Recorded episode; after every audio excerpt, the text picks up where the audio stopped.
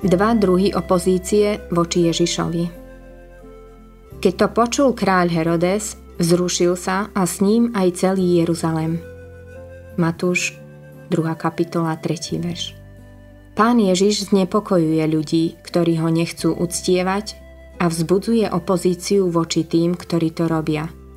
Toto pravdepodobne nie je to hlavné, na čo Matúš myslí, no v pokračovaní tohto príbehu sa tomu nedá uniknúť.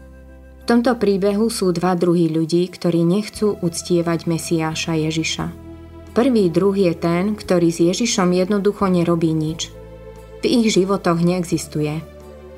Táto skupina je reprezentovaná veľkňazmi a zákonníkmi. Verš 4. Zvolal všetkých veľkňazov a zákonníkov ľudu a vypitoval sa ich, kde sa má národiť Ježiš – Nuž, povedali mu to a potom sa vrátili k svojej obvyklej práci. Úplné mlčanie a nečinnosť vodcov sú ohromujúce v pohľade na závažnosť toho, čo sa dialo.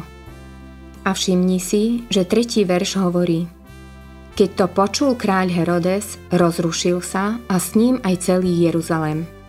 Inými slovami šírili sa reči o tom, že sa narodil Mesiáš – Nečinnosť na strane veľkňazov je šokujúca. Prečo sa nepripojiť k mudrcom? Nemali záujem. Nechceli uctievať pravého Boha. Druhý druh ľudí, ktorí nechcú uctievať Ježiša, je ten, ktorý sa s ním cíti veľmi ohrozený. To je Herodes. Skutočne sa bojí. Až tak, že snuje plány a klámstva a nakoniec spácha masovú vraždu len preto, aby sa Ježiša zbavil. Aj dnes sa tieto dva druhy opozície stavajú proti Kristovi a jeho uctievačom, ľahostajnosť a nepriateľstvo. Si v jednej z týchto skupín? Nech sú tieto Vianoce časom, kedy začneš znovu rozmýšľať o Mesiašovi a budeš uvažovať nad tým, čo to znamená uctievať ho.